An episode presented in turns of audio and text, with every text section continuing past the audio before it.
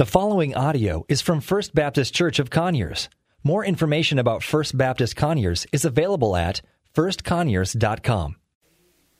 When he called me hmm, out of the grave, I was dead and separated from God. How many of you remember the day that he called you out of that grave? Can you just praise him for that? Uh, it was not of any of our works that he delivered us from the bondage and slavery of sin, but it was by his grace. that he saw us, extended his love to us, and called us by name, and we were born again. That's something to celebrate, right? On this Independence Weekend, I think while we celebrate the independence of our nation, uh, what's more glorious than that to me is that I celebrate my independence from sin and bondage, and I have been made a bondservant of Christ. Isn't that great? Amen. Well, I can tell you're enthused this morning. Uh, Jude chapter 1, actually, there's only one chapter in the book of Jude. Take your Bibles and turn there with me. We started last week looking at this uh, letter from Jude, the brother of Jesus, the half brother of Jesus, the brother of James. And I, am struck in this letter about how it is such an old letter, yet it could be written to the body of Christ today in the times that we're in. And it has extreme relevance. It's as if the Holy Spirit did a, uh, did a time lapse with Jude and put him in our generation and wrote this letter to the church today. And we find application in the church, I think, more desperately today in Jude's letter than in my in my lifetime, I think, than, than we have in the body of Christ and perhaps in all of history. Read with me, if you will, the verses 3 and 4 is what we're going to cover this morning. Uh, Jude writes, and he says, Beloved, although I was very eager to write to you about our common salvation, I found it necessary to write appealing to you to contend for the faith. Capitalize that letter, the the T in thee, the faith that was once for all delivered to the saints. For certain people have crept in unnoticed who long ago were designated for this condemnation. Ungodly people who pervert the grace of God into sensuality and deny our only Master and Lord, Jesus Christ. Father, we pray this morning that, God, as we look at the words that were inspired by the Holy Spirit as Jude wrote them to that church early in those days, God, that we would see the application in our times and in our day. God, we thank you that, that your word is not just a, an old collection of manuscripts that were written, written long ago and uh, covered by dust on the shelf, but God, your word is living and it is active. It is the very word of God inspired by the Holy Spirit, Lord, through inspiration as you guided men to write, Lord, what your heart is, what your message, what your plan of redemption is. And God, we thank you that, Lord, it is inerrant, it is infallible. We can rest our very lives on your word, God. We thank that in Jesus' name. Amen. Some of you may be familiar with uh, probably one of the most prominent and famous spies uh, from Israel um, out of Mossad, that illustrious Group 188, if you're familiar with the history of Israel and Mossad, the, the spy organization wing of the Israeli government, a gentleman by the name of Eli Cohen. Eli Cohen in 1962 had been recruited by the Israeli government uh, to be a part of Mossad, and they needed to get someone into Syria that they might gather information, intelligence from this closed nation, very, very secretive, but they knew that Syria had the motivation and still has a motivation to utterly destroy the nation of Israel. And so Eli was recruited, and after years of training and going to other countries, Argentina in particular, to take on a new identity, in 1962, he was finally sent into Syria as an export and import tradesman. And in that time, he had a lot of, uh, a lot of letters from prominent Syrians in Argentina that he had taken in with him, people in high places in the government and in military, and I guess you'd say uh, those who were of the who's who of the Syrian uh, community. And so he goes in with the letters and immediately begins to make relationships with those that are in places of power in government and in social life in Syria. And he's able to make his way in and begin to gather intelligence on the Syrian army and their placements along the Israeli border. Uh, I've been there. Some of you were there with me last about this time last year, and we saw the location where the batteries had been placed there on the borders. And it was in 1965, after he had been there for three years, that he was finally found out and discovered by the Syrian government as a spy who had been in, sent in from Israel to infiltrate and to gather intelligence. As a matter of fact, he was sitting in his apartment, and as he was tapping out information in Morse code on his little device, they walked in and they interrupted him and they arrested him there on the spot. And as a display of their defiance, he was, uh, he was, he was uh, found guilty without a trial, and he was soon executed in Damascus, hung by the neck. But it was his information that he had gathered through his intelligence that led to such a great victory in the Six Day War when Syria invaded Israel and Israel was able to take on the Golan Heights. You see, they had they had planned it where they would infiltrate the Syrian government to gather intelligence. And that's kind of a picture, if you will, of what Jude describes for us of the body of Christ. Because he's writing to them to say that there are some within who have crept in to the body of Christ and they are defiling many by false doctrine and false teaching. The church in America today, in, in my view, is in grave danger. And it's not in danger from outside, but it is in danger from within. I was thinking about that this week when I think of how many schisms, how many heresies have come into the body of Christ that would distort the truth of the gospel.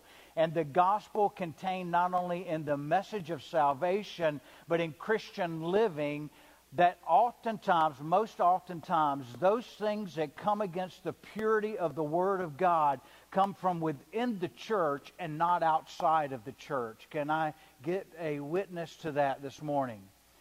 You see, we get up in arms oftentimes, and we're afraid that culture is, is restricting the message of the gospel in Christianity. Can I tell you that it is? Can I give you some good news? It's only going to get worse.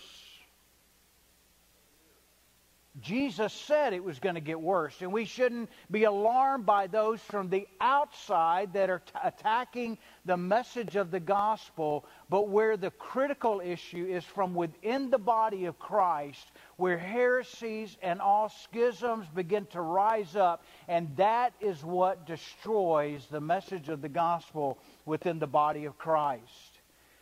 Thinking about this, I thought I thought I would rather have 10 outspoken atheists in this congregation than one heretic who's spreading false truth within the body of Christ. You see, we need to expect that there will be those that come against God and come against the message of the gospel. It shouldn't surprise us. It didn't surprise Jude in that day. It didn't surprise John when he wrote his letters. It didn't surprise Paul. They expected it. Why? Because Jesus said there will be wolves in sheep's clothing that come into the sheep pen by some other way rather than the door who is Jesus Christ. And so Jude writes to this. And he says in his letter, he says, I, I, I, feel it necessary to write this letter. Look what he says again, verse 3 Beloved, though I was eager to write to you about our common salvation. I can imagine, based on the things that we looked at last week, as John described those believers chosen by God, loved by the Father, that, that he might have been excited to write about all of the glorious riches we have in Christ Jesus. Don't you love hearing about the glorious riches we have in Christ Jesus? I'm sure that he wanted to write to them and, and say that God has now set you free from sin and, and you're no longer to be enslaved by sin, but he's, he's emancipated you and He's given you the Holy Spirit and He has called that you might have not only life, but life abundantly in Christ Jesus. I love hearing that. I think He may have wanted to write to them that that there's no greater thing than love, and God loves you, therefore, love the brethren and enjoy the fellowship of the body. But there was something happening at the time that he said, You know what? I've got to postpone this letter that I wanted to write to them that was going to be edifying in the sense of these are the wonderful things we have as a result of salvation, but it's necessary that I write this short letter rather than the long letter that I wanted to write to you. And what necessitated that is he says that there were those who had crept in. They, they, they looked the look, they walked the walk, they talked the talk, but they were not of them. He says, I found it necessary. In other words, it was essential in that critical time that he write this letter. And I believe, folks, that it is essential in our very current day that we read the letter of Jude and heed the message that's in it. That within the body of Christ, within there are schisms and there are heresies that are just absorbed indiscriminately, oftentimes because the messenger seems to have a great appeal and charisma rather than holding to the truth of what the Word of God says. You see, we are kind of a flesh driven people. We are all the same. I like things that excite me. Amen? So every morning when I see Sandy, I get excited, right? Can I hear an amen to that? I like things that make me feel good. I like things that get me pumped up. I like things that are great experiences. But can I tell you that experiences are fleeting and they never bring transformation in people's lives? They're here today and they are gone tomorrow. I've been a believer now for about 37 years and an active part of the body of Christ. And in my 37 years, I have seen wave after wave of different methodologies that are experiences. And I look at the body of Christ and I say, we are decreasing. There's something wrong with that picture. And I think what's wrong with that picture is that we have moved away from declaring the gospel and all that's contained in it and the word of God, and we have gone to a let's make them feel good. Let's give them a list of 10 things of how they can practice modern day psychology and somehow try to mix it with the gospel, and the consequences have been devastating in the body of Christ. Now, I'm preaching this morning, okay? You see, it's the Word of God by the Spirit of God that only bring or can bring life transformation in the people of God. And so Jude again writes and he says, Listen, I, I, I want you to contend for the faith. Now, that word contend is an interesting word. First, I want you to notice that he says the faith not contend for faith, but the faith. And we're going to look at that in just a moment. There's a difference between faith and the faith. He's, he's speaking of a specific body of beliefs that make up the faith that we hold to as disciples or Christ followers. He says, I want you to contend. The word can also be, be translated, I want you to agonize for the faith. And what Jude was indicating in this, that if we're going to be true as Christ followers, holding to the very Word of God, it is going to cause us to have to contend and agonize for the faith and the body of what we hold to as the message of the gospel of Jesus Christ. It's not going to come passively. We can't just have our Sunday kumbaya meetings and expect that that's a contending for the faith. He's saying that, listen, it is imperative because there are those who come from within who want to distort, to disrupt to, to bring false teaching, and we, as Christ followers, have to contend for the faith, that body of beliefs. It was a word that was oftentimes used eh, related to athletes when they would compete in the games. It's very similar to our word agonize. And, and it was where, when they competed, they wanted to contend that regardless of what the price might be paid on the field of athletic, athletics, they were going to win. There are some things worth fighting for. And one of those things, as the body of Christ, that is worth fighting for is the Word of God. We have seen in our age in particular that, I, that, that that there are such there's such a pollution of message that comes to us not only through pulpit and I'm not here this morning to bash folks. I'm not trying to do that to elevate myself by any means. But we have seen in the body of Christ a proliferary of messages that are intended to make feel good and somehow or another combine a, a message that is void of the cross that proclaims that men and women are lost and separated from God by their sin, and that sin has to be dealt with, and there has to be a repentance, a turning towards God, and there's a relinquishing, a giving up of the former life where Jesus says, Come and follow me.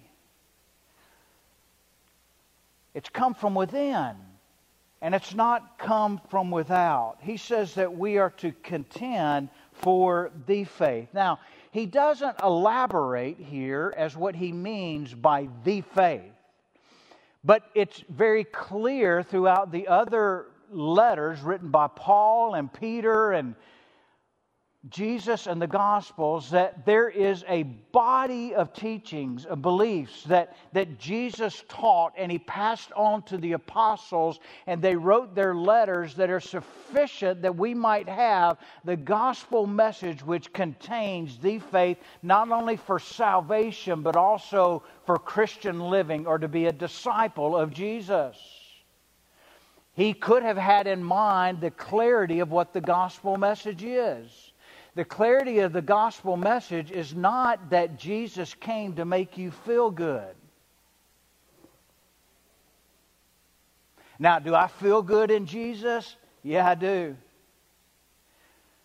But he did not come that we might feel good. He came so that he might destroy the works of the devil. And the works of the devil were that man has fallen because of a result of sin and he is separated from a holy God. But God loves him so much that he sent his son Jesus to be a substitutionary atonement for him, that he went to the cross in our place. He shed his blood and he absorbed the wrath of a holy God against sin and that the message is that if we repent to turn from living our life away from God, going away from God, we repent and make Him Lord and Master of our lives, and we accept His atoning sacrifice for our sins, then we shall be born again and we have the hope of eternity in heaven with Him because God is going to judge the world for sin, and it's coming. And those who are outside of Christ, who have not trusted Him, the Bible is very clear that they will spend eternity separated from God in hell. That's sobering, isn't it? You see, that's the gospel message, but it seems as though we are so afraid that we don't want to offend those who we're trying to bring to Christ, and the result of it, I believe that there are many who have accepted a watered down gospel where there's no understanding that we are sinners separated from God and doomed for damnation unless we trust what He has done, and we are afraid we'll offend. Can I clue you in on this? Jesus said that they will be offended by the gospel. It's a given. I can remember before I came to know Christ, I was offended by the gospel. friends that tried to share the gospel with me. I was offended that they would call me a sinner. I thought, I'm a good old boy from the South, right? We say yes, ma'am, and we eat biscuits with gravy. And we open doors for ladies. It offended me. Folks, there's offense in the gospel of Jesus Christ. And He has not called us to shy away from offending others. He's called us that we share the whole gospel so that some may come to know Him and be born again and saved from eternity in hell. And He says here, contend for the faith that, that was once for all delivered to the saints. Now, here he's speaking of the, the teachings of the apostle, the apostolic teaching of the early church that there was the message that was contained in the gospel as God had revealed that to them, that they wrote it down, guided by the Holy Spirit, so that we might have all that we need for the gospel. And can I tell you that, that there should be nothing taken away from it, nor should there be anything added to it. Listen to what John writes in his letter in 2 John, verse 9. He says, Anyone who does not remain in Christ's teaching, but goes beyond it, does not have God. The one who remains in that teaching, this is one who has both the Father and the Son what John is communicating that if there's anyone, and in this day it may have been itinerant preachers, it was very common in that day, and they would welcome them into their home. And John goes on to say, listen, if this type of person comes to your home, don't even entertain them, send them away. And we apply that to Jehovah's Witnesses where we don't want to talk to them, and many reasons we don't want to talk to them because we don't know the truth of Scripture ourselves, and it's hard to contend against it. That's a shame, right? I thought in our day today, the message might be from John that if anyone comes, tries to come into your home via a podcast, via YouTube, via Facebook Live, via whatever the means and medium are, then, then we're not to allow them in their home. You know why? Because it's very easy to get carried away from ear tickling kind of forms of doctrine. And all it takes is a little bit to get away from the gospel, and before we know it, we are far away. So he says, they're not of God. Then he, he begins to talk about these people in verse 4 he says certain people, certain ones, individuals, certain people have crept in unnoticed. You know what the word there crept literally translates? They have wormed their way in. Now that gives you a word picture, doesn't it? They didn't come in bold and brash. They didn't come in announcing, hey, guys, I have a heresy that I want to drag you into. He says they, they wormed their way in subversively. And again, can I propose that it's what Jesus said in John chapter 10, verse 1, that, that there will be those who are false prophets, but, but they get into the pen another way rather than coming through the door, who is me, Jesus. And he says they wormed their way in, and, and they've come in to pervert two things he says they do. They pervert the grace of God into sensuality. We're going to look at that one first. Now, what does this mean? They, they pervert, they twist the Word of God. They, they may add a little to it. They may take a little away from it. They may have their own idea and impose their ideas on Scripture and say, well, that's really not what it means, but it, it really means this. Or, or, or God has given me a new revelation uh, in accordance and on top of this, and let me share with you this new revelation. Can I say clearly that God does speak to us today? He speaks to our hearts, but He primarily speaks through the Word of God, and there's nothing that God will say to you or me that does not line up with the Word of God. There is no new revelation today. Revelation was contained when the book of Revelation was written. And John made it very clear in that if any man adds to or takes away from the words of this book, let all the plagues that may be known come down on them. God has kept and preserved His word for us. Here's a question If God is all that He claims to be, and I'm, I'm kind of taking a, a devil's advocate role here. Maybe I shouldn't use devil's advocate word in church, but but, but if, if God is God, if God is the creator of the universe and he holds it all together, if God has created you and he can direct and govern your life, if, if God is as powerful and as magnificent as we claim him to be, is it a very difficult thing for him to maintain and guard and hold the integrity and the purity of his word? No, it's not. So we don't need a new message today.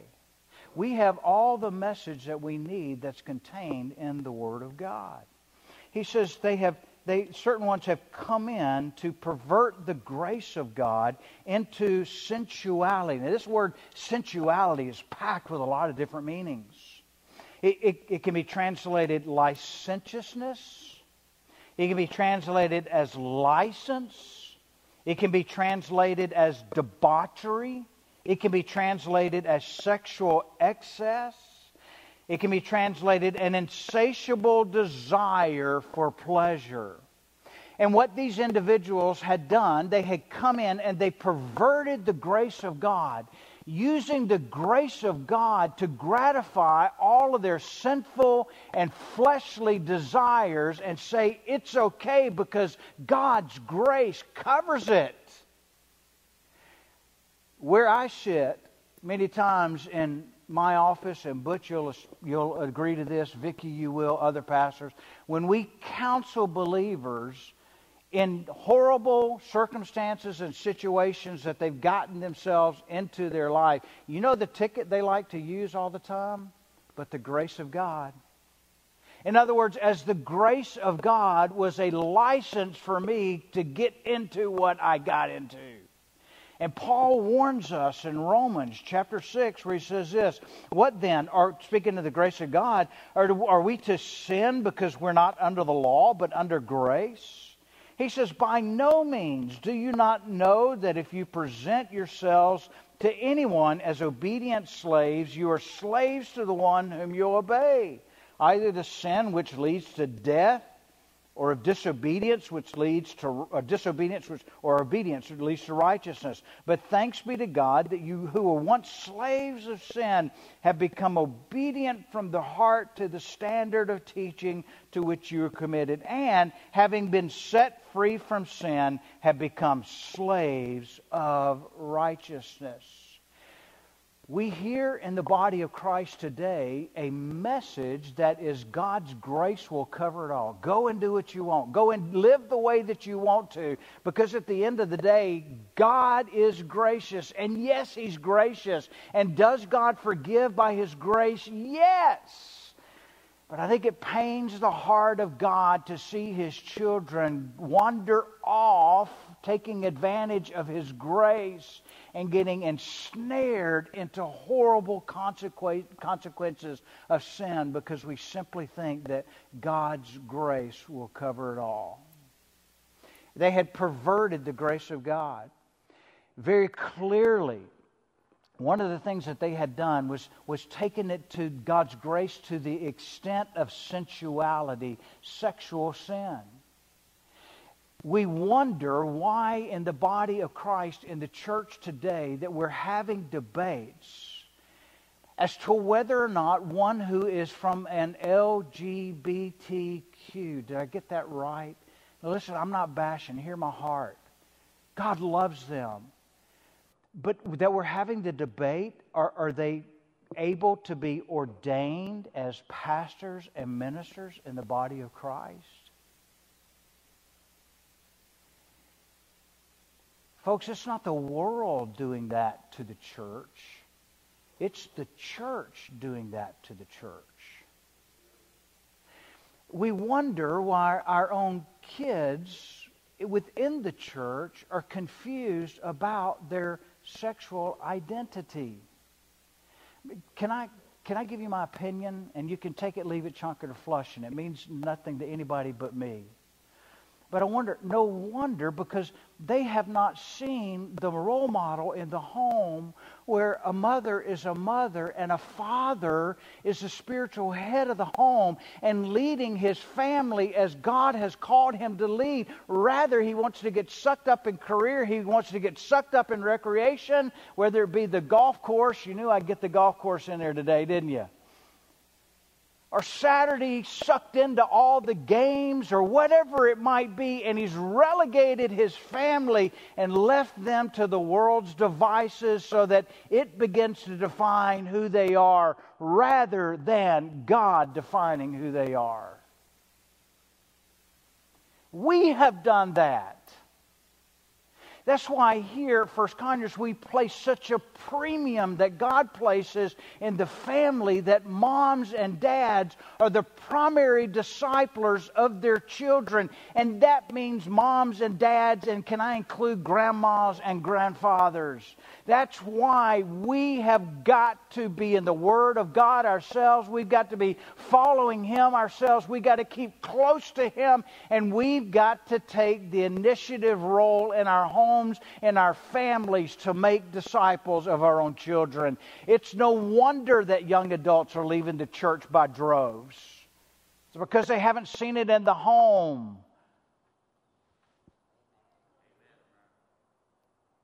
All right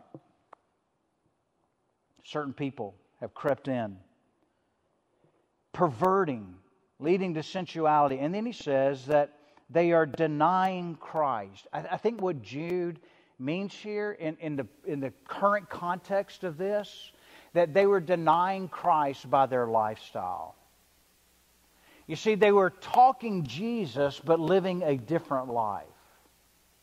They were talking Jesus, but going to licentiousness and sexual perversions, etc.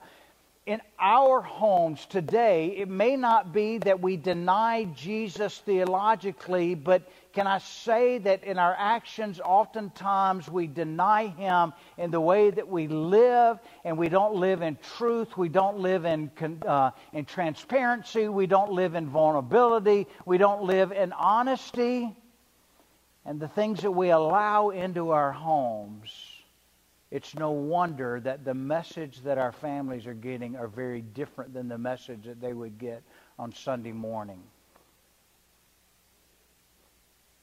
I know this is a hard message.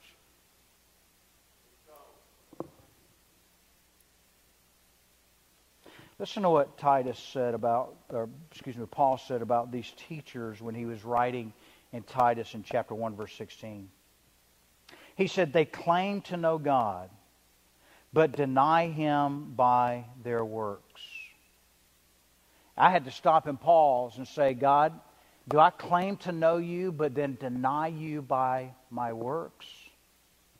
He says they this is this is not going to win him a political correctness award. I can tell you this, what he's about to say.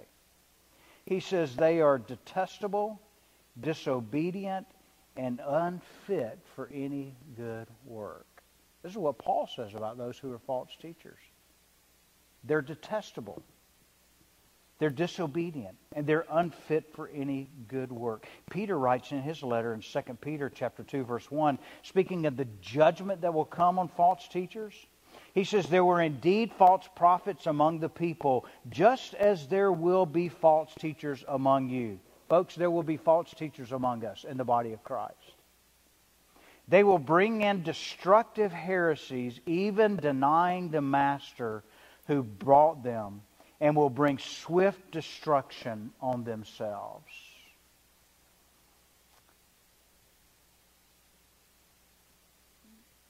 The other way that they possibly could have been denying Jesus is in the person that he declared to be, himself to be, the Son of God.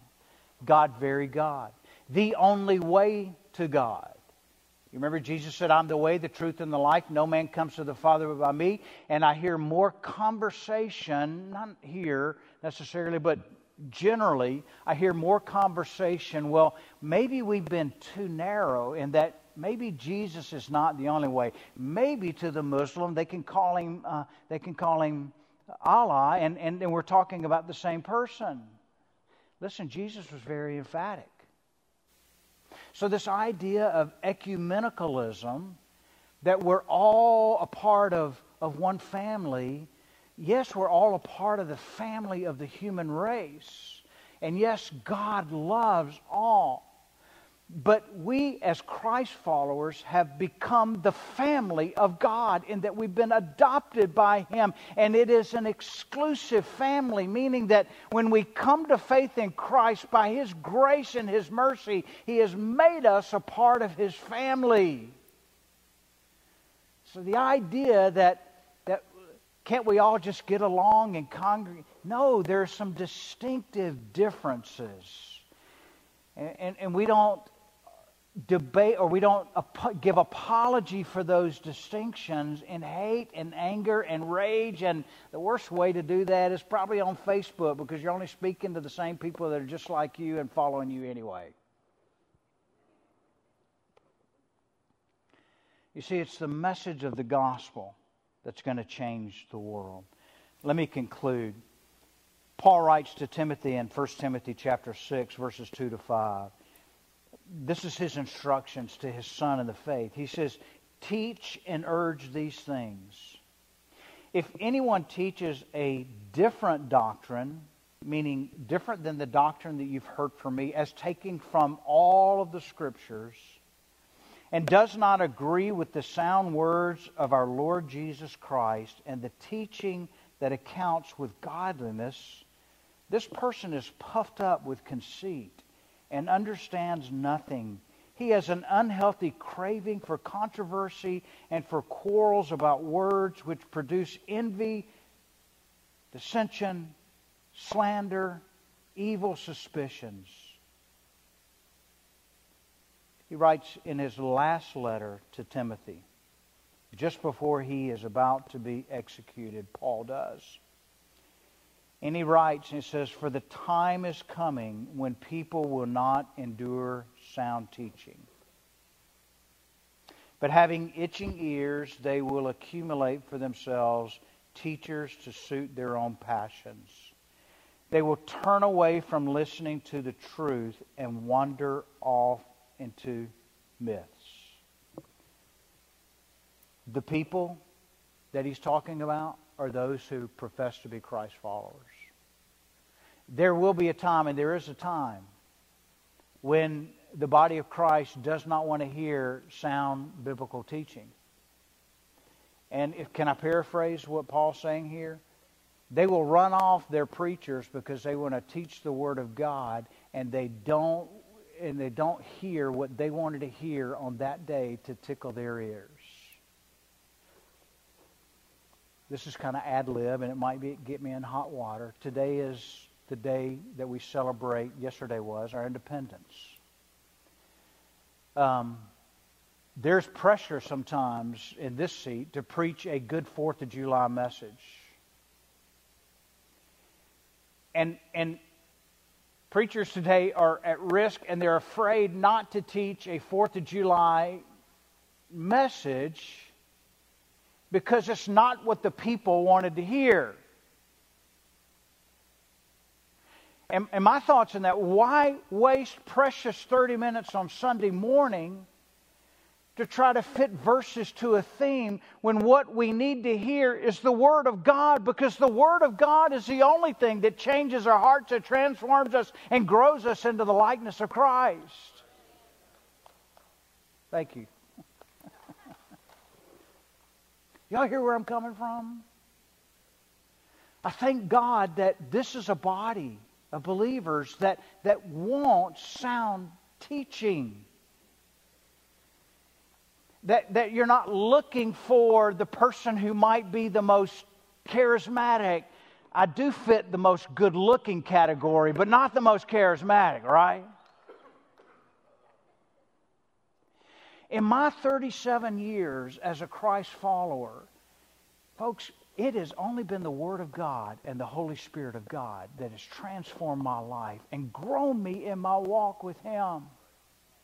And I am not near where I want to be or need to be, but I'm confident that by the Holy Spirit and the Word of God working in my heart, He will transform me and change me because I want to be like Him.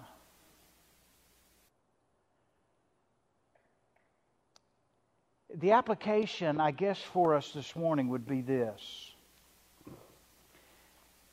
That we keep the main thing the main thing, and that you, as a church body, you pray that God will guard the integrity of this pulpit that God will guard the integrity of every small group whenever we are able to resume that. That those who are teaching the Word of God would hold true to the Word of God and that we would be a display of the gospel and the message of Jesus Christ and we would not fall to gimmicks trying to get them in the door.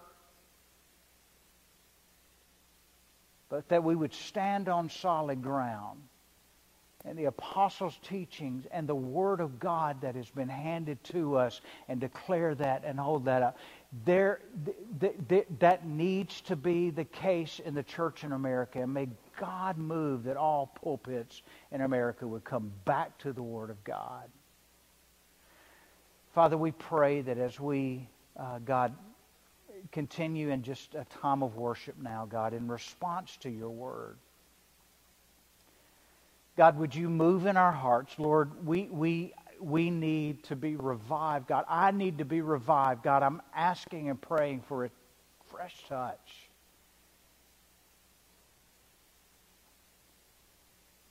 God, restore in me and in us only what you can do by the Holy Spirit. God, I can't manufacture. I can't make it happen. God, we desperately need you.